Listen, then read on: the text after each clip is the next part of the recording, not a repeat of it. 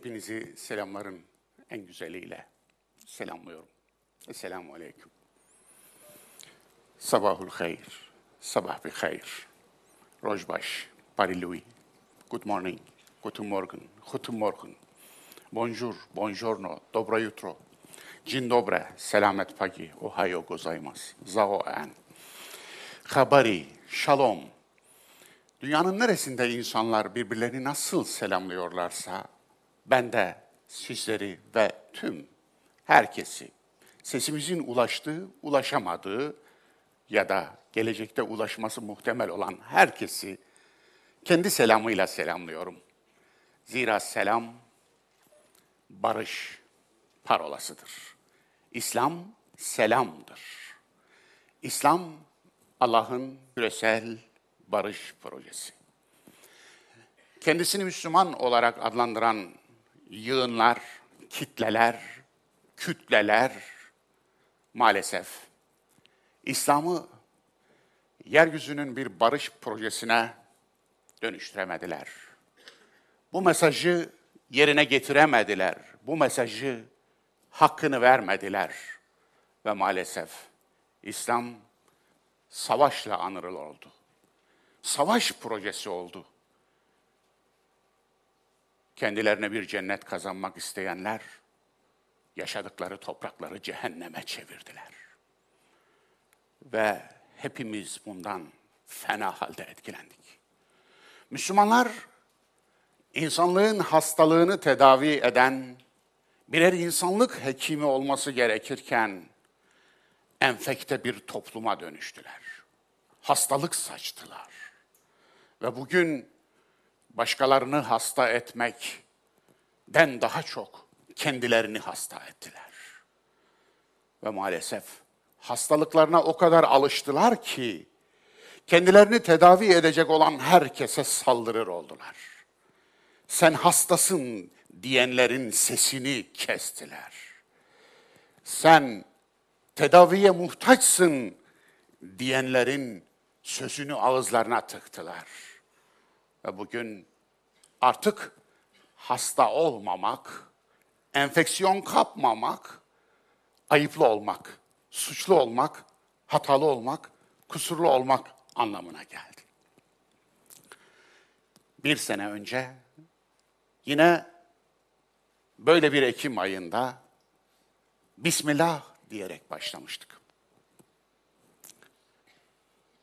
Ve insan olmadan Müslüman olunmaz diyerek yola çıkmıştık. Dindarlığını Allah'a göster, bana insanlığın lazım diyerek yola çıkmıştık.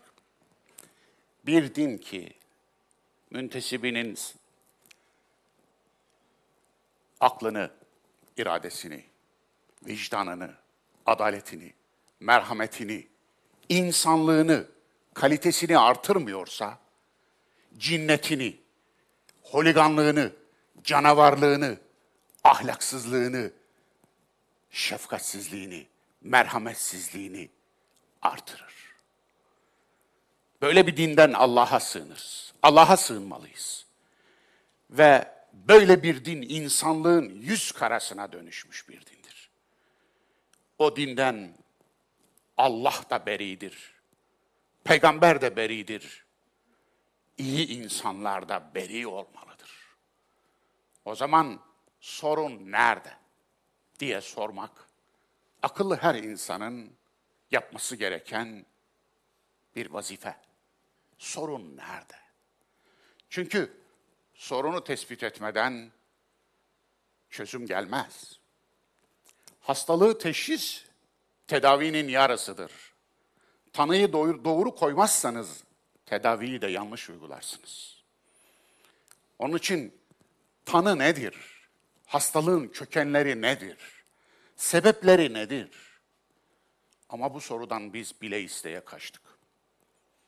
Bu soruyu sormamak için sahte mazeretler icat ettik. Zihnimiz insani şeylere çalışmazken şeytani mazeretlere çok güzel çalışmaya başladı. Büyük oyunu gördük. Küresel güçleri keşfettik. Fakat bir türlü kendi yüzümüze, kendi özümüze şöyle dönüp bakıp içimizi aydınlatmadık. Oraya ışık tutmadık. Oranın karanlık yerlerini ışıtmadık. Çünkü aynaya bakacak yüzümüz yoktu. İçimizden bazılarına zorla ayna tutanlar başlarına ne geldiğini iyi bilirler. Yüzünü görmeye tahammülü olmayanlar aynalara saldırdılar. Aynaları kırdılar. İnsanlara ayna olan kırılmaya hazır olmalı. Ben o kırılmışlardan biriyim. Bütün kırıklığıma rağmen ömrüm boyunca önce kendime, sonra başkalarına ayna olmaya devam edeceğim. Zira bu bir sorumluluk. Bu sorumluluktan kaçamayız. Bizden öncekiler eğer bu sorumluluklarını yerine getirmiş olsalardı, bugün daha iyi bir dünya bulabilirdik. Daha iyi bir geleceğimiz olabilirdi. Daha ümit var olabilirdik. O zaman bizden sonraki nesle yine benim gibi bu şikayetleri bırakmayalım miras olarak. Bizden sonraki nesil artık böyle şikayet etmesin, şöyle desin, sağ olsunlar. Bizden önce birileri kırılmak pahasına, yorulmak pahasına, yıpranmak pahasına ayna olmuşlar. Ve bize daha iyi bir gelecek bırakmışlar. O zaman gelin desinler. Biz de bizden sonraki nesle ayna olalım, daha iyi bir gelecek bırakalım. Daha iyi bir dünya bırakalım. İnşallah bu sorumluluğunu yerine getirenlerden oluruz. Değerli dostlar, Kur'an'ın hayat yolculuğu derslerimizin ikinci yılındayız. 2019-2020 sezonu desek de mümkün. 6 Ekim 2019 bugün. İkinci yıl giriş dersi, ilk dersimiz. İkinci yılın ilk dersi, giriş dersi. Böyle bir girişe neden ihtiyaç duydum? Şundan. İnsanoğlu nisyan ile malüldür, unutur. Mutlaka hatırlatmak lazım. Aslında dini vecibelerde tekrar olarak gördüğünüz şeyleri tekrar olarak değil, hatırlatma olarak görmenizi isterim. Onlar birer tekrar değil, birer hatırlatma. Fatiha'yı okuduğunuz her rekat aslında bir nakarat değil, bir hatırlatma. Bir şey ne kadar değerli ve önemliyse onu unutmak da o kadar zararlı ve o kadar büyük bir beladır. O zaman o unutulan ve unutulunca büyük bir belaya ve felakete dönüşen o şeyi ne kadar sık hatırlatırsanız o kadar yararlıdır. Onun için neden Fatiha bu kadar sık hatırlatılıyor sorusunun cevabını ilgili derste bir daha dönüp umarım dinlersiniz, izlersiniz. Zaten dersimin üç bölümünden bir bölümünü hatırlatma koydum. Biliyorsunuz bunun Kur'ani karşılığı tezekkür. Hatırlama, hatırlatma. Tezekkür. Tezekkür bir ilahi emirdir biliyorsunuz. Onun için Kur'an'ın bir ismi de zikr, zikr. Yani hatırlatma hatırlatıcı. Neden? Zira Kur'an insanoğluna yeni bir şey söylemek için gelmedi. Gök kubbe altında söylenmemiş bir hakikat yok. Kur'an insanoğluna unuttuğunu hatırlatmak için indi. Zira fıtrat hatırlatılması gereken bir verili, ilahi bir format. Ama unutur insan. Fıtratına yabancılaşır. Fıtratına bigane kalır. Sırt döner. Mutlaka hatırlatmalı. Sorumlulukları ve görevleri insana mutlaka hatırlatılmalı. Varlık, varlık ayetleri. Hani öyle diyor ya, Yusuf suresi 105. ayet. Allah'ın nice ayetleri vardır ki yanından gelip geçerler de görmezler, bakmazlar bile. Evet, varlık bütünüyle ilahi bir kitaptır. Ben buna tabiat Kur'anı diyorum. Baktığınız şeye bir ayet olarak bakarsanız o ayet formuna dönüşür. Ayet formuna dönüşür. Baktığınız şeye eğer ayet olarak bakarsanız bu kuantum fiziğiyle, mekaniğiyle de artık ispat edildi. Görenin görüşü görüleni belirliyor. Evet. Onun için hani Schrödinger'in kedisini hatırlayanlar vardır aranızda. Evet. Var mı yok mu? Onun için yolcuyu bekleyenler yolcuyu yola çıkarırlar demiştim değil mi? Pasif iyiden aktif iyiye de. Yolcuyu bekleyenler ama gerçekten bekleyenler yolcuyu yola çıkarırlar. Özlem bile bir duadır. Hasret bir duadır. Muhabbet bir duadır. Sevgi bir duadır. Kalbin duası. Ama ona uygun eylem olmalıdır. Hatırlatma. İlkeleri hatırla. İlkeler. Ne çok ihmal ettiğimiz şey. İlkeler. Nicedir unuttuğumuz şey. İlkeler. Yerine mazeretler koyduğumuz şey. İlkeler. Hep söyleyip de üstüne yattığımız şey. İlkeler. Nice bir zamandan beri Zümrüdü Anka gibi Kaf Dağı'na kaçmış olan kuş. İmanın şartından önce insanlığın şartı gelir. İnsanlığın şartını yerine getirmemiş olanların imanın şartını yerine getirmiş olmalarının hiçbir ama hiçbir değeri yoktur. Hiçbir değeri yoktur. Ancak dinci bir canavar çıkar ortaya veya ahmak.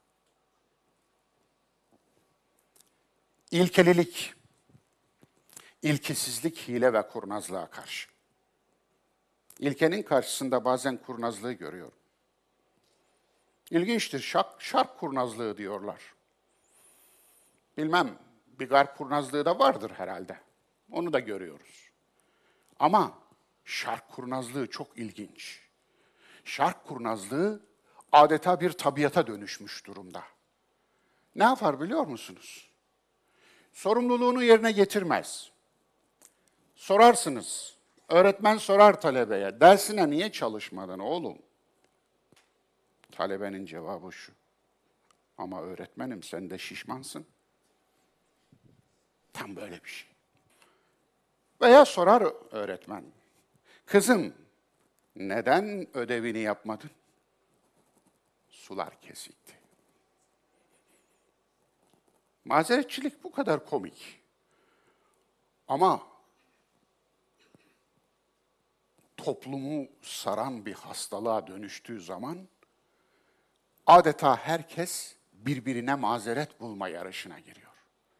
Sorumluluğunu neden yerine getirmediğine dair hiçbir açıklaması yok. Hatta hatta mazeretçilik, kandırılmışlık durumunda çok daha derinlere iniyor. Adam kandırılıyor. Mesela onu dinle biri kandırıyor. Uydurulmuş dinle. Biri uydurulmuş hurafelerle kandırıyor. Kandırılan bu insan kendisini kandıranlardan hesap soracağı yere kendisinin kandırıldığını kendisine söyleyenlerden hesap soruyor. Bu da çok ilginç geliyor. Ama o kadar yaygın ki neden böyle yapıyor biliyor musunuz? Neden böyle yapıyor? Bu şark kurnazlığıdır. Kendisinin kandırıldığını inanırsa eğer, kandırılmak sonucunda ödediği tüm bedeller aptallığının büyüklüğünü gösterecek. Aptallığını kabul etmeye yanaşmayanlar kandırıldığını söyleyenlere saldırırlar. Bu da bir şark kurnazlığı. Hile. Sorarsın. Müslüman ilkeli adamdır.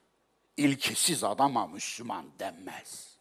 O zaman kaç Müslüman vardır? Bir daha sayalım. Eğer ilke üzerinden Müslüman sayısını tespit edecekseniz kaç tane Müslüman çıkar dünyada? Onu size bırakıyorum. Ama Müslüman ilkeli adamdır onu söyleyeyim. Sadece barışın değil, savaşın da ilkesi vardır. Sadece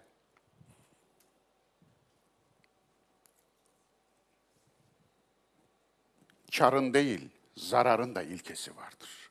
Sadece kavuşmaların, buluşmaların veyahut da nikahın, evlenmenin değil, boşanmanın da ilkesi vardır. Yani ayrılmanın da ilkesi vardır. Bakınız, her şeyin eğer sonuç bozuluyorsa, sonuç negatif bitiyorsa onun da bir ilkesi vardır. İlkesi olan şeyin sınırları vardır.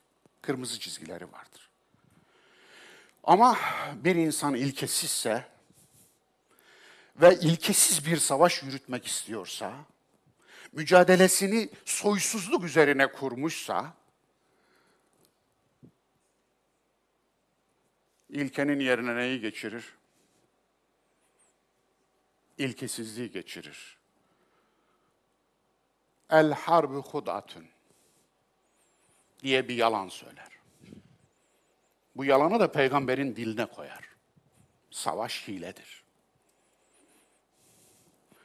Allah unutmuş bunu. Savaş hakkında yüzlerce ayet taşıyan Kur'an unutmuş bunu. Onun için de peygamberin diline koyar. Kur'an'a koyamaz. Kur'an'a bir ayet ilave edemeyeceği için peygamberin diline koyar. Bunu da yüz küsür sene sonra koyar.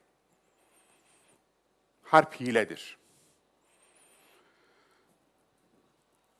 En ahlaksızlığı yapar davranışlarında. Niye yaptın deyince mazereti o kadar esaslıdır ki harp yapıyoruz. Bu bir savaş. Ve savaş hiledir. Bitti. Söyleyeceğiniz hiçbir şey yoktur. Ona ilkeyi falan hatırlatamazsınız artık.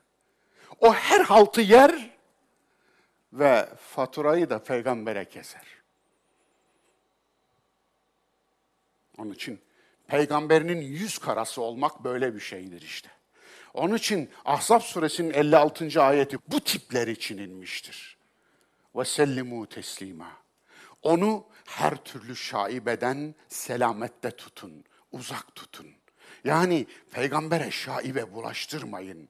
Hani o salavat ayeti diye okudukları, iftira ettikleri, dünyanın en büyük yanlış anlamasına kurban ettikleri o ayet var ya Ahzab 56. İşte o ayetin sonu böyle biter. Yani peygamberi her türlü şaibeden selamette tutun. Çünkü o ayetten önceki pasaj peygambere yapılan en büyük iftira ile ilgilidir. Ahlak, ilkeler, ahlaki davranış temel bir ilkedir. Zira insan ahlak ile mükelleftir, hayvan ahlak ile mükellef değildir hiçbir hayvana ahlaklı veya ahlaksız nitelemesinde bulunulamaz. Çünkü hayvandan ahlak beklenmez. Ahlak davranışlarla ilgilidir. Ahlak sözle değil, davranışla ilgilidir. Bir insanın ahlaklı olup olmadığı davranışından belli olur. Ve din bu manada ahlaktır. Ve Kur'an'a sunduğumuzda geçer not alan Allah Resulü'nden nakledilen o ifade oturmaktadır Kur'an'ın mesajının üstüne. Nedir? İnnemâ bu'ithtu li utemmime mekârimel ahlak. Ben güzel ahlakı tamamlamak üzere gönderildim. Çünkü ve inneke ala hulukin azim. Aslında bunun bir açılımıdır o. Sen muhteşem bir ahlak üzeresin. Dolayısıyla ahlak o da bir zümrüde anka kuşu, masal kuşu. Kaf Dağı'na gitti. Ahlaksızlık Müslüman toplumların normal bir davranışına dönüşmüş durumda niceden beri. Yani burada alan ahlaklarından bahsetmiyorum. Bilim ahlakı, meslek ahlakı, ekonomi ahlakı, siyaset ahlakı, iman ahlakı, münafıklık bir kafirlik biçimi değil, bir iman ahlaksızlığıdır. Dolayısıyla ahlakın tefessüh ettiği, kokuştuğu bir toplumda hiçbir olumlu davranış bekleyemezsiniz. O toplum çürümüş bir toplumdur. Ve şu anda İslam toplumlarının içinde bulunduğu ahlak krizini hayır yoktur. Öyle bir şey yoktur. İslam toplumları dünyanın ahlak skalasında en üsttedirler diyeniniz var mı aranızda? Böyle bir şey var mı? Bunu söyleyecek var mı? İçinde yaşadığınız toplumu görmüyor musunuz? İnsan ilişkileri çürümüş durumda. Yani en yakınlardan başlayarak insan ilişkileri çürümüş durumda. İnsan ilişkilerini çürüten şey, korozyona uğratan şey, paslandıran şey ahlaki ilkelerin olmayışıdır.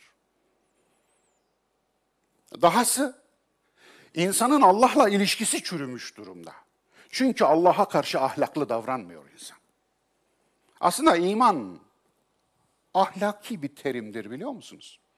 İman ahlaki bir terimdir. Ama biz onu teolojik bir terime dönüştürdük. Biz onu teolojinin konusuna indirgedik. Bu bir indirgemedir. Evet. Nedir iman ahlakın konusu yapan? Güven. Güven. Birebir güven. Onun için ben bu Arapça terimlerin Türkçeleştirilmesini istiyorum ki anlasınlar.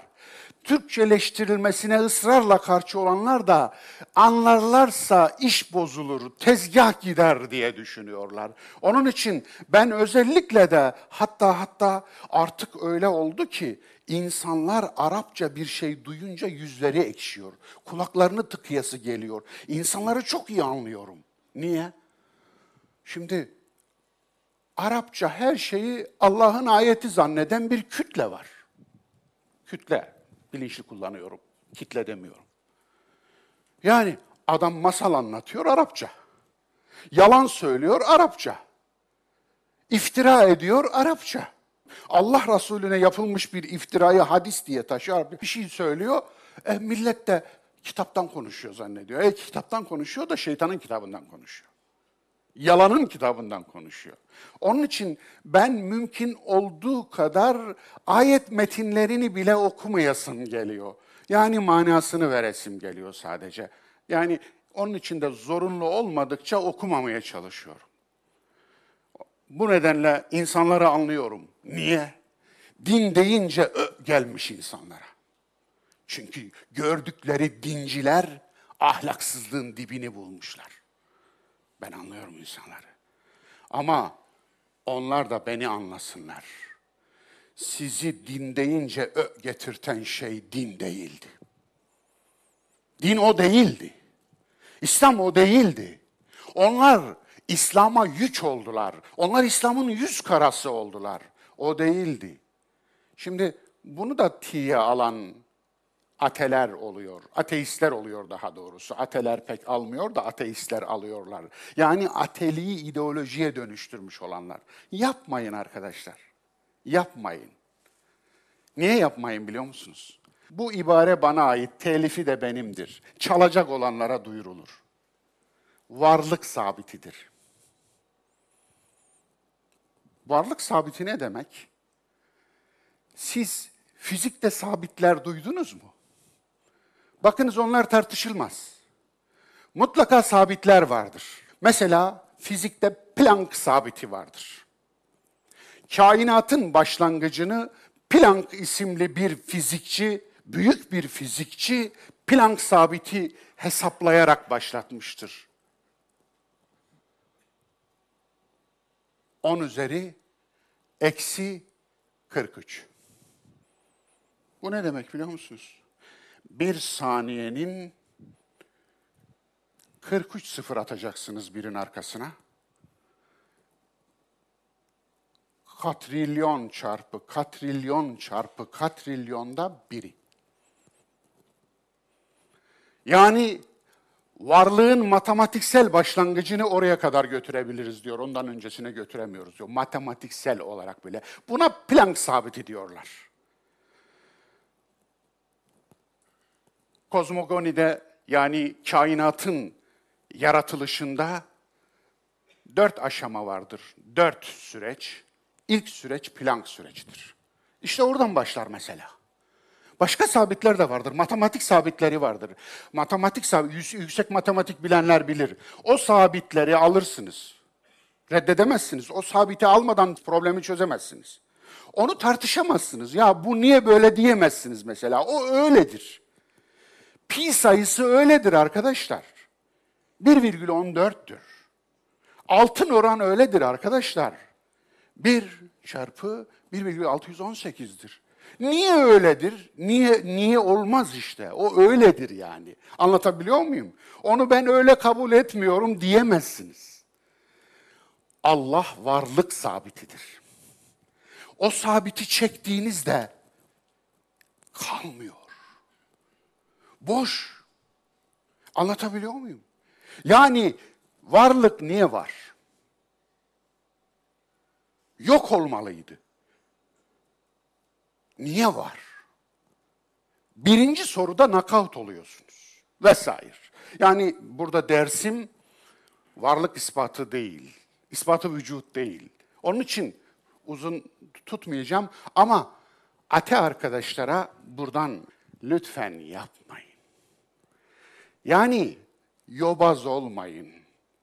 Ben dincilerin yobazlarından usandım. Bir de atelerin yobazları ağır geliyor bana. Onun için açık olun. Açık olun. Yani size bir şey anlatabileyim. Sizi dinliyorum zaten. Üstadınızı dinliyorum. Dünyadaki üstadlarınızı dinliyorum. Hem de çok ciddi dinliyorum. Evet. Çok ciddi dinliyorum. Uluslararası arenada militan ateistim diyen bilim adamlarını ciddi ciddi dinliyorum. Sonuna kadar dinliyorum. Onun için siz de dinleyin. Yobaz olmayın. Eğer kendinize güveniyorsanız. Dürüstlük, doğruluk, sahtekarlığa karşı. Söyleyecek çok söz yok. Dürüstlük ve doğruluk. Burada dürüstlükten kastım aslında bir şeyin doğru ve yanlışlığı tali bir şeydir. Eğer bir şey dürüst değilse doğru ve yanlışlığı talidir. Mesela bir insan bir ölçüm yapıyor. Yaptığı ölçüm doğru. Fakat yaptığı bu ölçümü yamuk kullanıyor. Bir yamuklukta kullanıyor bu adam dürüst olmayan doğrudur. Yani ölçüyü doğru yapmış olmanız onu doğru kullanmanızın garantisi olmuyor. Onun için önce dürüst olun. Önce dürüst olun. Ondan sonra doğru ve yanlışlığını konuşalım. Ama önce dürüst olun. Bakınız, münafıklar böyle hareket ediyordu. Allah Resulüne diyordu ki, senin hırkanla beni kefenlesinler öldüğümde. Şimdi adamın bakar mısınız? Bizim zihnimizde münafık ahirete iman etmiyor değil mi? Hayır. Adam giderken ölmüş zaten yani.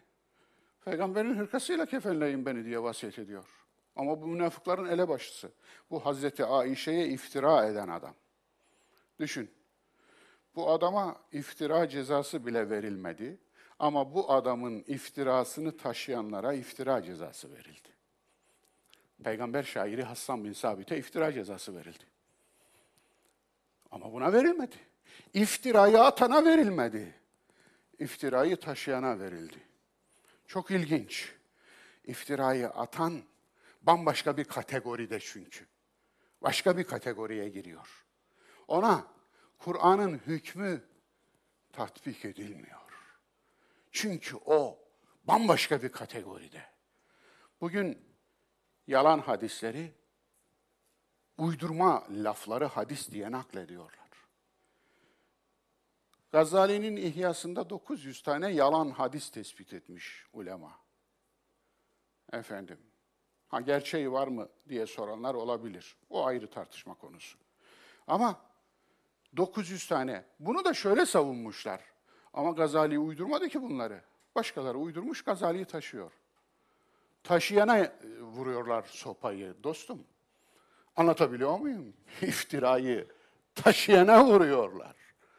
Yani senin dininden haberin yok. Onun için dürüstlük ve doğruluk. Hak, hakikat, hukuk, yalana karşı. Evet. Yalan girdiği yerde imanı bırakmayan bir yok edici, terminatör. Yalan varsa iman yok. İman varsa yalan yok. Peki yalan üzerinden bir puanlama yapsaydık, kendisini Müslüman zanneden toplumların yüzde kaçı mümin çıkardı? Yalan üzerinden. Çok ilginç değil mi? Dünyada yalan şampiyonu toplumları sıraya dizsek şöyle. İlk sıralarda kimi görürüz? Neden bu kadar yalana alıştırıldık? Çünkü dinimiz yalan, imanımız iftira. Yalanın üzerine bina ederseniz dini, yalan söylemeden duramazsınız. Yalana bağışık hale gelirsiniz. Hatta bağışık hale gelmeniz yetmez, yalana tiryaki olursunuz. Yalan söylemeden ve söylenmeden duramazsınız. Yar bana bir yalan diye taşa düşersiniz ve en yalancılarınızı tepesinize çıkarırsınız. En yalancılarınızı göz bebeğiniz yaparsınız. En yalancılarınızdan bir şeyler duymaya bayılırsınız. Doğru söyleyenlerinizi ise dokuz köyden kovarsınız. Doğru söyleyenlerinizi taşlarsınız. Doğru söyleyenlerinizi katledersiniz. Doğru söyleyenlerinizi tahammül edilmez ilan edersiniz doğru söyleyenlerinizi şeytanlaştırır, ötekileştirirsiniz.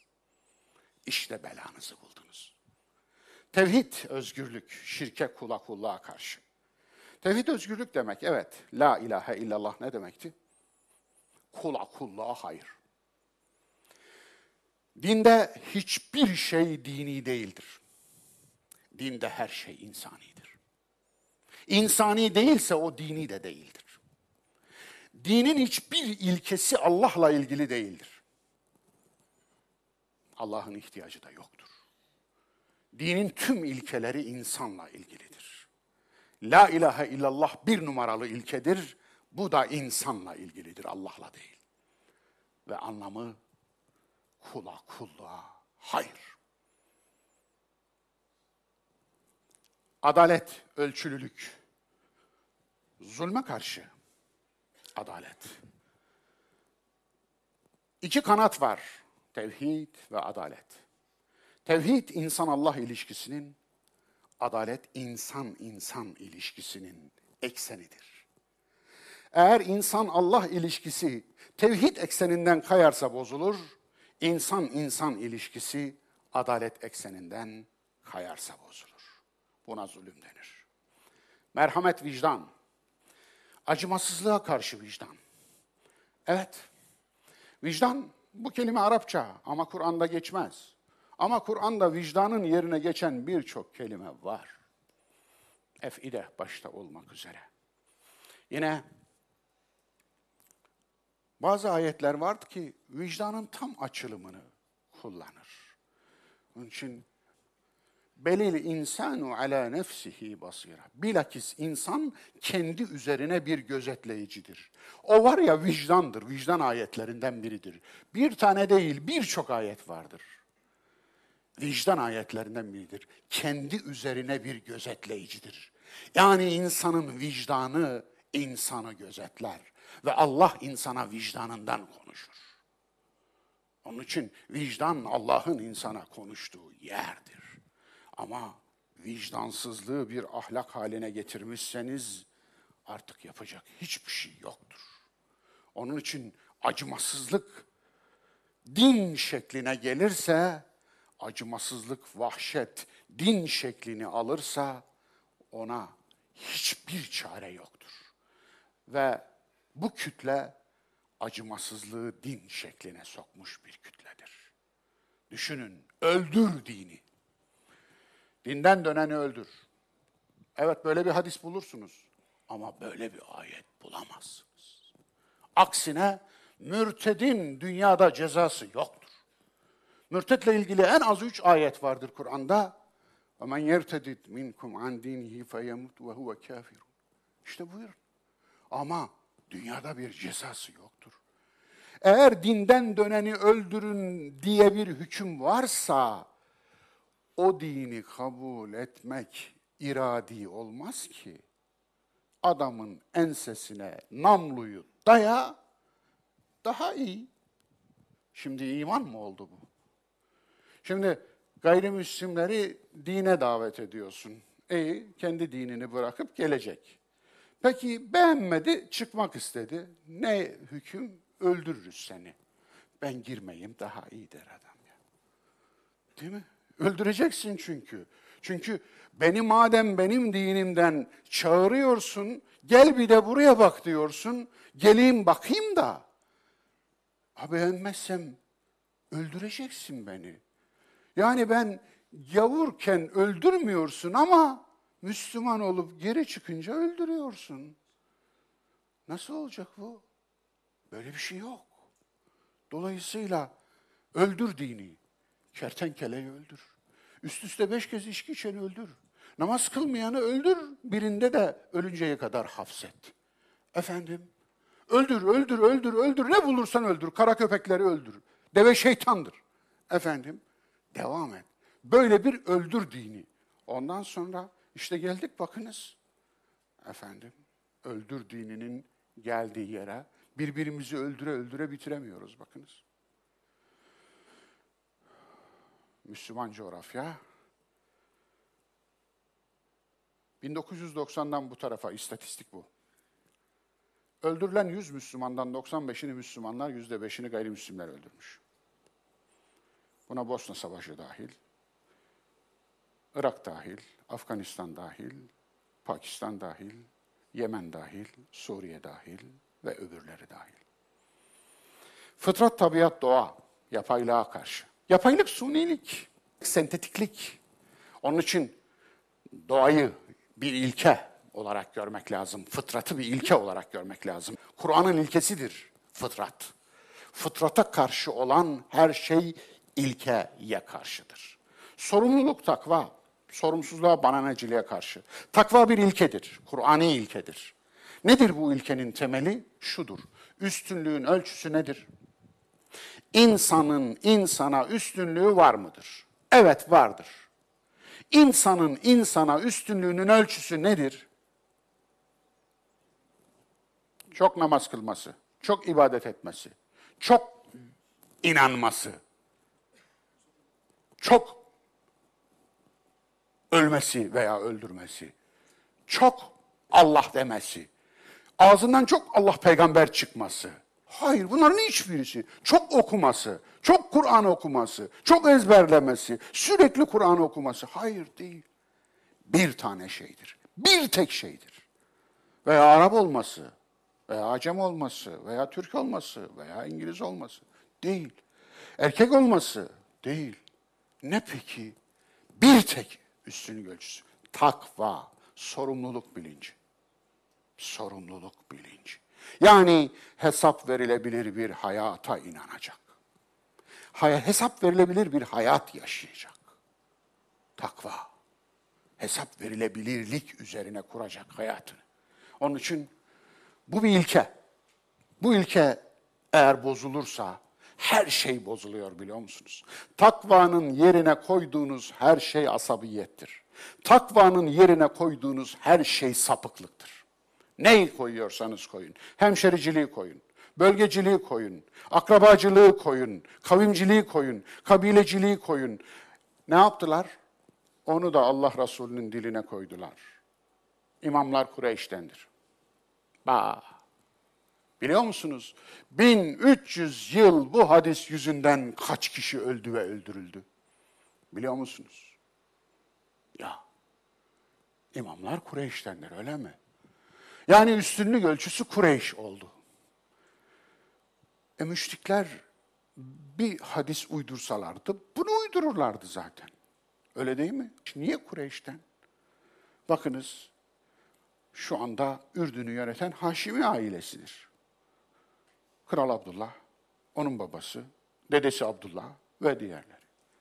Peki gerçekten öyleyse eğer, bu Bukhari hadisine inanıyorsanız eğer, niye gidip biat etmiyorsunuz? Hı? Sünnet deyince mangalda kül bırakmayan sünnetçi sahtekarlar.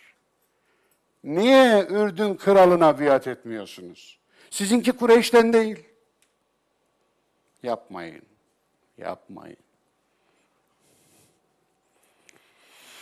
Bilinç, ahmaklık ve şuursuzluğa karşı. Ahmaklığa karşı bilinç. Bilinç bir ilkedir. Hem de insani ilke. Çok temel bir ilke. Biliyorsunuz, insanı diğer canlılardan ayıran can taşıması değil. Can, canlılar diyoruz zaten. Büyük bir kategori. Ama insanı diğer canlılardan ayıran bilinçli bir varlık olması. Bilinç. İşte orada akıl giriyor devreye. Orada irade giriyor devreye. Orada vicdan giriyor devreye. Yani orada üflenen ruh giriyor devreye.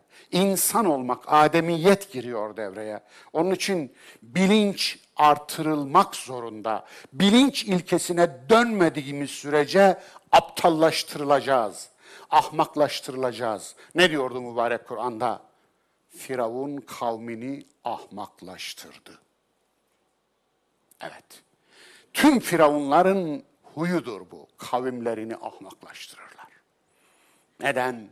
Çünkü ahmaklaştırmadığınızda sürü olmazlar. Sürü olmadıklarında ise güdemezsiniz. Sizi çoban yapmazlar. Bilgi cehalete karşı. Evet. Bilgi. İslam zıttının adını cahiliye koymuş. Zıttının adını. Onun için yani cahiliye demek bilgisizlik demek değil dostlar. Bilgiden mahrumiyet değil. Çünkü bilgisiz olan öğrenir. Cahiliye demek bilgisizliği tercih eden demek.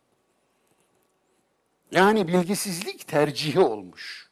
Bile isteye tercih ediyor bilgisizliği. Hakikati bilmek ister misin diyor. Hayır, hakikati ben bilmek istemiyorum. Niye? Yalanımdan memnunum. Yalanımla yaşamak istiyorum. Yalanımla mes mutlu, mesut geçirip gidiyorum diyor. İşte buna cahiliye diyoruz. Buna da cahiliye ehli diyoruz. Hangi çağda yaşıyor olursa olsun, hangi zamanda yaşıyor olursa olsun, hangi toplumda yaşıyor olursa olsun, adı ister Hans ister Hasan hiç fark etmiyor. Cahiliye ehli, cehaleti bile isteye tercih eden demektir. İkinci alt başlığımız, olan biteni hatırla. Kur'an'ın zihniyet devrimleri var. Bunu biliyorsunuz. Kur'an devrimler yaptı. Bazı tarihselci arkadaşlar buna karşı çıkıyorlar. Boşuna karşı çıkıyorlar. Ayaklarına sıkıyorlar diyeceğim ama hayır kafalarına sıkıyorlar. Niye? Kur'an devrim yapmadıysa eğer, Kur'an'ın Dante'nin Divina komedyasından farkı ne? Kur'an'ın Dosto'nun kitaplarından farkı ne? Çehov'un romanlarından farkı ne? O zaman Kur'an'a niye iman ediyoruz ki? İman etmemize gerek yok. Öyle değil mi? Hemingway'in silahlara vedasını okurken ne hissediyorsak Kur'an'ı okurken de onu hissederiz. Öyle yaparız. Suç ve cezayı nasıl okuyorsak Kur'an'ı da öyle okuruz. Öyle değil mi? Hayır. Üstelik Kur'an'ın en temel, en temel vurgusu budur. Kur'an kendisinden önceki aklı karanlık ilan eder. kendisinin çağırdığı şeyi de aydınlık nur ilan eder. Mine zulümati ilen nur der. Bir karşıtlık kurar, bir dikotomi kurar orada. Der ki karanlıklardan aydınlığa çıkarmak için geldim. Bu. Kur'an kendi amacını böyle korur. Peki karanlık ilan ettiği nedir? Böyle lamba yok falan mı demiş olmaktadır? Elektrik yok mu demiş olmaktadır? Güneş doğmuyor mu demiş olmaktadır? Hayır. Ne demiş olmaktadır? Zihni karanlık, davranışı karanlık, içi karanlık, aklı karanlık. Dolayısıyla onu karanlıktan aydınlığa çıkarmayı amaçlamıştır Kur'an. Karanlık ilan ettiği bir kültürü Kur'an'ın sen Kur'an'ın ebesi ilan et. Kur'an'ın anası ilan et. Kur'an'ı cahiliye doğurdu de. Olur mu bu? Kur'an'a iftira, hakikate iftira olmaz mı? Kur'an bir devrim yapmıştır. Devrim de lök gibi bir Kur'ani kelimedir onu söyleyeyim. Şu Ara suresinin son ayetini bir açın bakın. Evet. Ve seyalemul lezine zalemu eyyemun galebin yengalibun. O zulümde direnenler nasıl bir inkılab ile, nasıl bir devrimle devrileceklerini günü gelince görecekler. Eyvallah. Dolayısıyla Kur'an'ın zihniyet devrimleri vardır. Kur'an bunun içindir. Ve ilk devrimini Allah tasavvurunda yapmıştır. Allah algısında. Algı, tasavvur algı. Nasıl yapmıştır? Kur'an'ın Allah algısını biliyoruz. Cahiliyenin Allah, Allah algısını da biliyoruz. Kur'an'ın Allah algısında ahlaklı bir Allah vardır. Tırnak içinde kullanıyorum. Yoksa ahlak Allah için edeben kullanılmaz. Çünkü ahlak hilkatten gelir, hilkat yaratılmışlar içindir. Ama bunun açılımı şudur. Hud suresinin 56. ayetine bakın. Benim Rabbim sırat-ı müstakim üzeredir. İnne Rabbi ala sırat-ı müstakim. Allah kullarını sırat-ı müstakime çağırmıyor sadece. Kendisi de sırat-ı müstakimdeymiş. Nasıl bir şey? Ne muhteşem. Bize bunu kimse, ey ulu hocalar bize bu ayeti hiç öğretmediniz. Hiç söylemediniz. Yine aynı Kur'an'da bakar mısınız? Takva ehli olmamız emrediliyor değil mi? Fakat biliyor musunuz siz Allah da takvalıymış. Huve ehlü takva ve ehlül mağfire. Takvayı sorumluluk bilinci olarak alırsak eğer Allah da sorumlu davranırmış. Allah sorumlu davranması için birinin ondan hesap sorması gerekmiyor. Hesap sormadığı halde gücüne galiptir, gücüne mağlup değildir. Bu bu demektir. Allah'ın sorumlu davranması, Allah'ın takva ehli olması, gücüne mağlup olmaması demektir. Gücünün mağlubu değil, gücünün galibidir, gücünün hakimidir, gücünü yönetendir yani. Müdebbir bu anlama gelir zaten.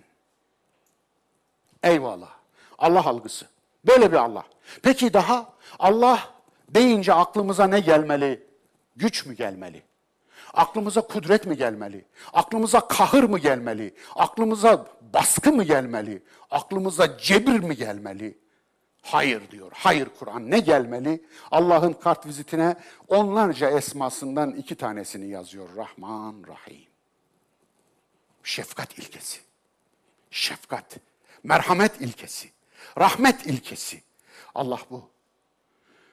Ve yine Allah deyince bakıyoruz Rabbimizin insanla ilişkisinde Allah'ın ortak, şerik, eş, benzer asla istemediğini, hiçbir aracısının da olmadığını, Maliki Yevmiddin olduğunu, din gününün kralı olduğunu, tek kralı, din gününün tekeli onun elindedir. Dolayısıyla tekeli Allah'ın elinde olan husus. Haram koymak Allah'ın tekelindedir. Allah algımızı böyle inşa ediyor Kur'an. Peki nasıl bozdular? Onların Allah'ı, Kur'an'ın Allah'ıyla aynı değil. Aynı değil. Onların Allah'ı güç Allah'ı. Aynen Yunan'ın Zeus'u, Roma'nın Apollon'u, eski Mısır'ın Horus'u, eski Sümer'in Anus'u ve Hind'in Şivası gibi. Güç tanrısı, erkek, kaslı. Şiva'nın hatta iki tane fazla kolu var. Eyvallah. Çünkü güç, güç tanrısı. Güç istiyorlar. Aslında güce tapıyorlar, adını Allah koyuyorlar. Ama şefkat üzerinden, merhamet üzerinden, Rahman ve Rahim üzerinden tanımlayan Allah, kadının doğurganlık organı, organına da rahim diyoruz onun için. Anlayın, bağ kurun. Bu bağ kuranlardan biri de Allah Resulü'ydü. Evet. İnne rahme şecnetun minel rahman. Rahm, Rahman'dan bir daldır. Müthiş. Müthiş bir tespit. Eyvallah. Bu anlamda nasıl bir Allah algısı kurdu, kuydular? Üçler, yediler, kırklar. Allah konseyi, Allahlar konseyi. Haşa. Evet. Yani Panteon, Tanrılar Konseyi. Yunan Panteonunda 12 tanrı var. Meryem'in tacındaki 12 yıldız Yunan Panteonundan alınmadır. Çok ilginç. Ve camilere bakın şu yazılanlara. 12'ye tamamlayıncaya kadar doldurdular, yazdılar. Allah yetmedi, yanına Muhammed. Allah Resulü, Allah Muhammed yazdırmayı bilmiyordu değil mi mescidine? Bilmiyordu. Bir tane yazdıramadı değil mi? Allah yetmedi. Sizin İsa'nız varsa tanınız, bizim de yedeğimiz var Muhammed. O da yetmez zaten. Bir kez getirdiniz mi bitmez. Ebu Bekir, Ömer, Osman, Ali. O da yetmez. Ondan sonra da devam edersin. Evet Hasan Hüseyin devam. Yani Sünnilerimizi memnun ettik, Şiilerimizi de memnun edelim. Yetmez. Tanrılarınızı dizer. O da yetmez. Üçler, yediler, kırklar, kutuplar, kutbul aktaplar. Efendim nedir? Budala, abdallar vesair vesair. Ne yaparlar bunlar? Bunlar her zamanın tanrılarıdırlar. Bunlar yönetirler. Ay altı alemi bunlar yönetirler. Aslında bu bir kozmoloji, bu bir pagan kozmolojisi. Pagan kozmolojisi hadis suretinde lök gibi gelmiş, dinin içine girmiş yahu. Allah algısı ne alakası var? Şuna bakın. Evet böyle bozdular Allah algısını. Şu anda Allah'a inandığını söyleyen Müslümanların çoğu Allah'a inanmıyorlar. Kur'an'ın tanıttığı Allah'a inanmıyorlar. O Allah deyince şapkadan tavşan çıkaran bir sihirbaz aklına geliyor. Allah istese olmaz mı? Aslında onun Allah'la falan alakası yok. Şeyhine getirecek lafı. Şeyhinin yediği herzeleri keramet adı altında bize satacak, pazarlayacak Allah'tan başlıyor saptırmaya. Oradan başlamazsa oraya getirmeyecek çünkü. Allah istese. Olmaz. Allah istemez. Allah neyi isteyeceğini söylemiş. Allah'ın kanunu şairin karalama defteri mi? Ha? Akşam yazacak, sabah bozacak. Eğer Allah'ın yasaları olmasaydı akşam insan yatıp sabah insan kalkacağımızın garantisi olmazdı.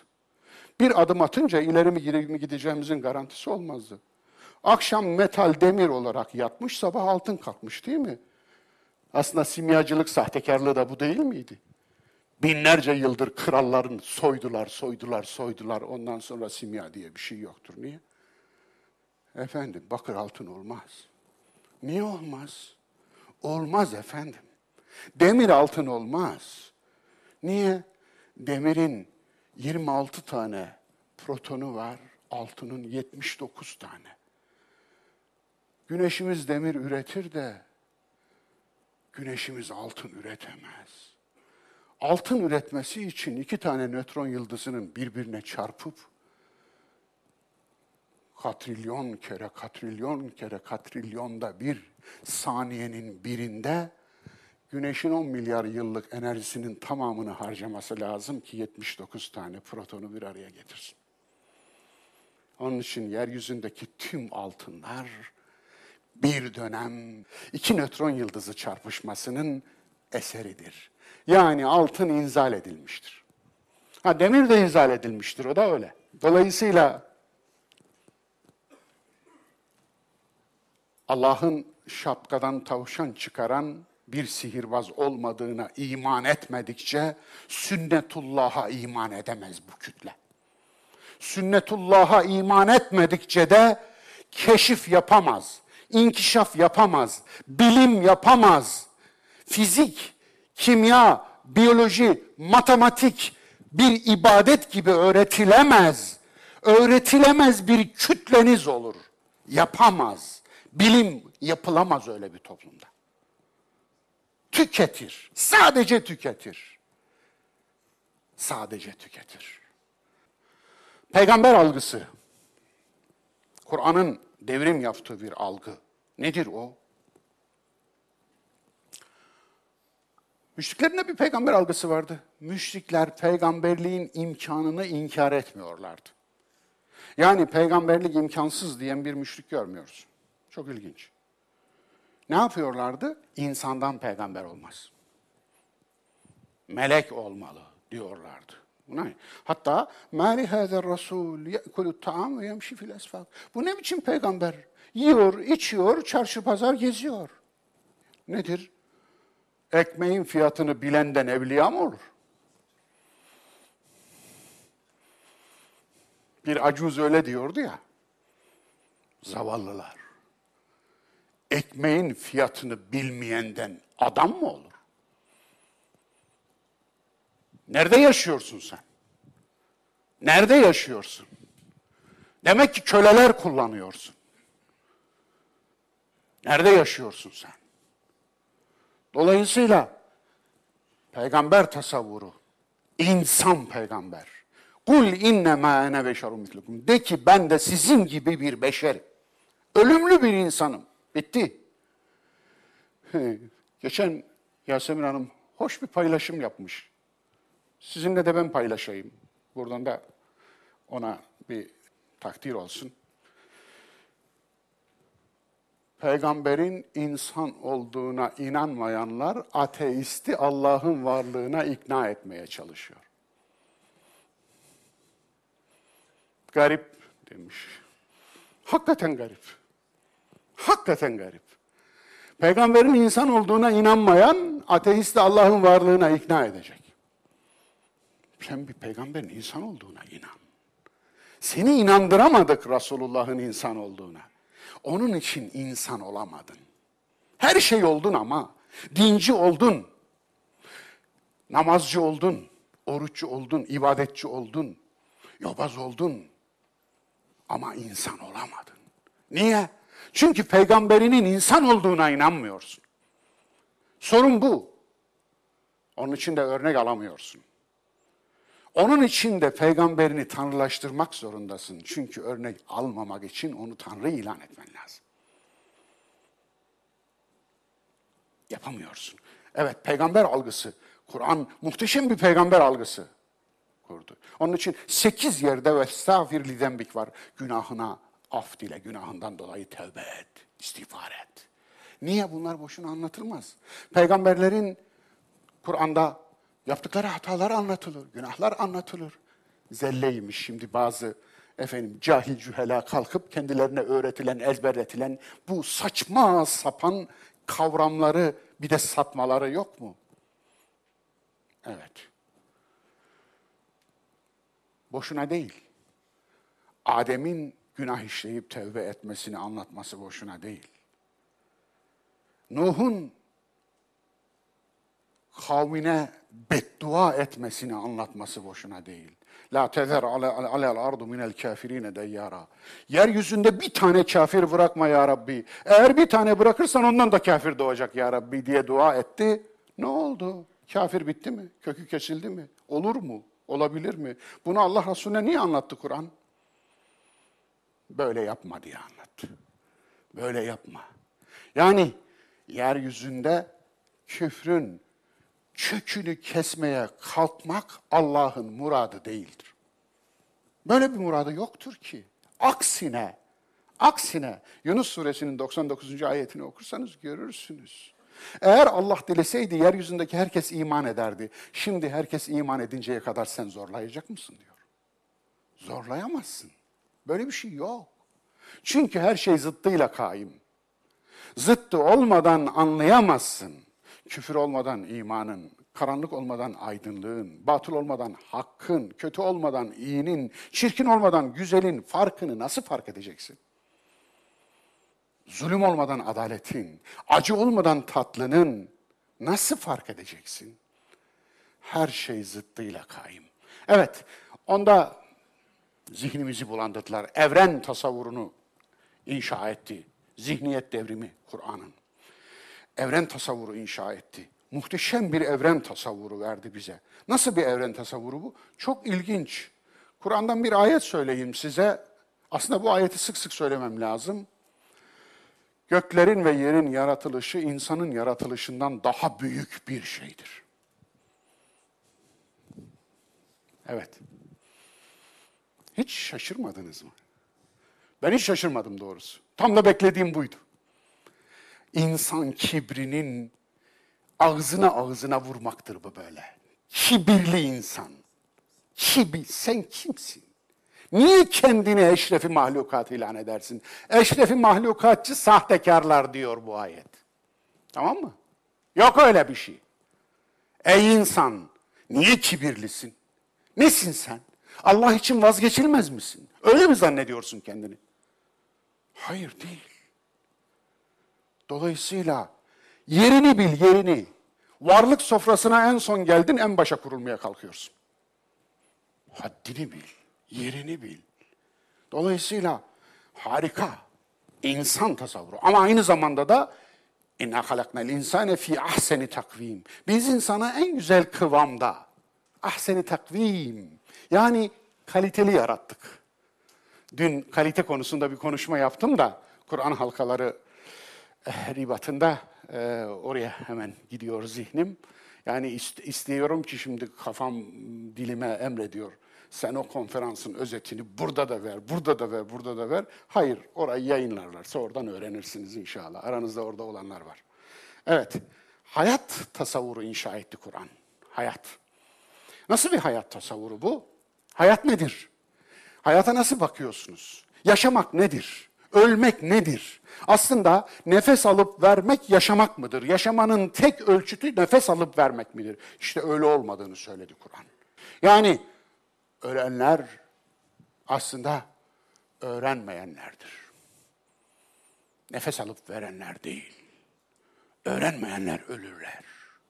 Onun için yaşamak nedir? Yaşamak öğrenmektir. Öğreniyorsanız yaşıyorsunuz. Dolayısıyla bir algı inşa etti. Din tasavvuru inşa etti. Din algısı inşa etti Kur'an. Çok özel bir algı bu. Ve dini teolojik bir şey olarak algılardı cahiliye toplumu.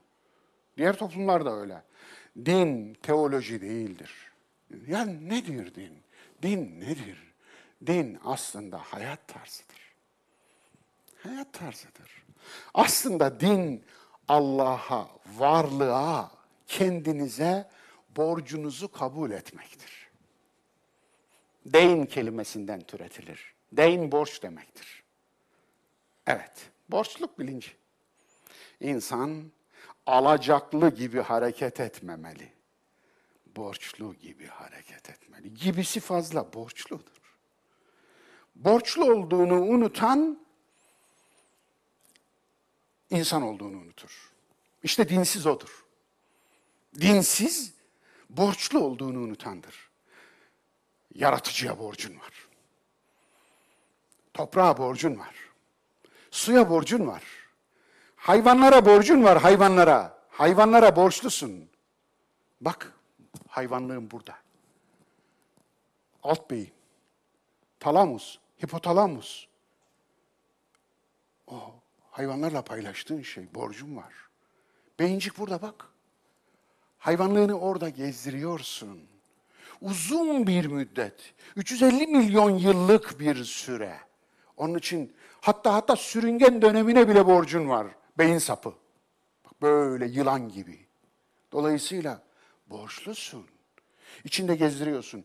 Aynı zamanda bunları yönetmelisin. Güdüleri yönetmelisin. Dürtüleri yönetmelisin. Ama kendini kral ilan etme. Kendini kainatın biriciği ilan etme. Kendini Allah'ın vazgeçilmezi ilan etme. Kibre kapılma. Budur. Verdiği ders budur. Evet böyle bir hayat algısı, din algısı inşa etti Kur'an. Yine iman. Kur'an'ın iman inşası yine teolojik değil. Yani ilahiyatla ilgili değil. Kur'an'a göre iman ahlaktır. Yani güven. Ne kadar güvenilirsin o kadar müminsin. Ne kadar güvenilmezsin o kadar mümin değilsin. Bitti. Bitti. Lütfen kimlikler üzerinden değil kişilikler üzerinden algılayalım. İman ve İslam bir kimlik değildir, bir kişiliktir. Kişilik. Dolayısıyla yani kimliğinizi göstereceksiniz. Bir turnike var, sıraya girdiniz. Hesap günü geldiniz. Turnikede Allah'ın memurları, gardiyanları var. Efendim, gösteriyorsunuz. Ne yazıyor burada? Dini hanesinde ne yazıyor? İslam. Geç. Böyle mi zannediyorsunuz? Bu mu yani? Böyle mi yani? Allah aşkına yapmayın. Yapmayalım. Böyle değil. Bunu biliyorsunuz. Onun için iman ahlaktır. Yani güvenilirlik. Bilinç bahsettim. İbadet de öyle. Nedir ibadet? Biz ibadet deyince aklımıza ritüel geliyor. Nedense. Oysa değil. Ayin geliyor. Değil. İbadet nedir biliyor musunuz? İbadet, yaratılış amacınıza uygun her davranıştır. Yaratılış amacınızı gerçekleştirmek, fıtratınıza uygun her davranış ibadettir. İbadeti böyle bilin. Yoksa ayin. Kur'an'da ibadet emrinden fazla ibadet eleştirisi vardır. Farkında mısınız? Kur'an bir eleştiri kitabıdır. Kur'an'da iman eleştirisi vardır. İsteyen, inanmayan Bakara suresinin 93. ayetini açsın baksın. Size imanınız ne büyük kötülük emrediyor. Kötülük emreden bir iman türünden bahsediyor Kur'an. Kötülük emreden bir iman türü. Nasıl bir şey? Evet, Kur'an'da ibadet eleştirisi vardır. Maun suresi baştan sona ibadet eleştirisidir, namaz eleştirisidir, salat eleştirisidir. Salatsız salat, tam da işte salatsız namaz. Salat destek demektir. Desteksiz namaz. Onun için Kur'an'da namaz emredilmez. Namazın kalitelendirilmesi emredilir. Ekimus sala, ikame etmek kalitelendirmektir. Kalitelendirmek ise namazı ibadete dönüştürmek, yani ahlaka dönüştürmek. Nedir o? Eğer namaz kötülüklerden alıkoymuyorsa seni, eğer iyiliklere teşvik etmiyorsa, lanet olsun o namaz kılanlara der Kur'an. Maun suresinin dördüncü ayetinde. Yeter mi? Bence yeter. Kur'an'a karşı devrimler. Kur'an ile inen dini beğenmeyenler din uydurdular. Araf suresinin 203. ayetini aldım buraya. Ama ayeti okumayacağım. Ayeti oraya aldım zaten isteyenler okur. Bir, müşrikler Allah Resulünden din uydurmasını istediler. Kur'an'la sabit, Kur'an şahit buna. Şu cümle budur. Sen din uydursana. Dediler. Uydur. Bize sen uydur dediler hatta sen. Bize Kur'an'ı getirme dediler. Kur'an'ı beğenmedik. Kur'an'ın getirdiğini beğenmiyoruz. Bize uymuyor. Sen uydur dediler. Yani seni uydurmanı kabul edeceğiz ama Kur'an'ın getirdiğini kabul etmiyoruz, ödemiyoruz dediler. Hani bize başka bir kitap getir demişlerdi ya. Aynen onun gibi. Burada da sen uydur dediler. Hadi bize uydursana. Yani bu getirdiğin ayetler bize uymuyor. Sen uydur. Senin uydurduğunu kabul edeceğiz. Peki o ne dedi? Arkasındaki cevap da geliyor bakınız. De ki onlara, cevap ver onlara. Ben bana indirilenden başkasına uymam. Sadece bana indirilene uyarım. Bitti. Dolayısıyla Ha burada kalemim de varmış. Eyvallah. Eh, müşrikler Allah Resulü'nden din uydurmasını istediler. Ona ben sadece bana indirene uyarım demesi emrolundu. Üç, ona inandığını söyleyenler onun reddettiği şeyi yaparak müşriklerin varisi olduğunu ispat ettiler. Evet. Bunu bir de siz okuyun. Ona inandığını söyleyen Müslüman kütle, müşriklerin ondan istediğini, Kur'an reddettiği halde daha sonra gelenler müşrik kitlerin talebini yerine getirdiler. Ve bir din uydurup Allah Resulü'nün diline koydular. Şimdi sorarım size. Bu nasıl bir operasyondur? Bu nasıl peygamberi takiptir? Bu nasıl peygambere inanmaktır? Sorarım size. Evet. Bu bir karşı devrimdir işte. Kur'an'ın Allah algısını beğenmediler. Uydurdular. Allah algısını biraz önce izah ettim. Kur'an'daki insan algısını beğenmediler. Uydurdular. Ne uydurdular? Kur'an'da insan hatasıyla, sevabıyla, kusuruyla insandır. Kur'an'da insan kusursuz bir insan tipi yoktur. Hatta kusursuzluk iddiası en büyük kusurdur. Peygamberler bile kusurlarıyla, hatalarıyla anılırlar Kur'an'da. Günahlarıyla anılırlar. Dolayısıyla günahsız, hatasız, kusursuz bir insan yoktur. Peygamberler de buna dahildir. O zaman ne istiyorsunuz siz? Peki nereden çıkardınız insanı kamili? Hı? Tercüme ettik hocam, tercüme. Nereden? Yahudi kabalizminden. Yahudi kabalizmindeki karşılığı ne? Adam kadmon. He. O da mı ithalat? O da ithalat ya. O da ithalat. Yani içimize Yahudilik mi kaçtı? Öyle ya. Öyle ya. Biz Yahudiliği getirdik, din diye inandık. Hristiyanlığı getirdik, din diye inandık. Budizmi getirdik, din diye inandık. Zerdüştlüğü getirdik, din diye inandık. Eski Mısır'ı getirdik, din diye inandık. Yani bizim din diye inandıklarımızı eğer Kur'an'ın laboratuvarında tahlile tabi tutsaydık ne çıkardı biliyor musunuz? Düşünsenize, adama altın diye satmışlar. Tahlil laboratuvarına giriyor, içinde altından başka her şey var. Her şey. Dolayısıyla aynen böyle bir dine sahibiz.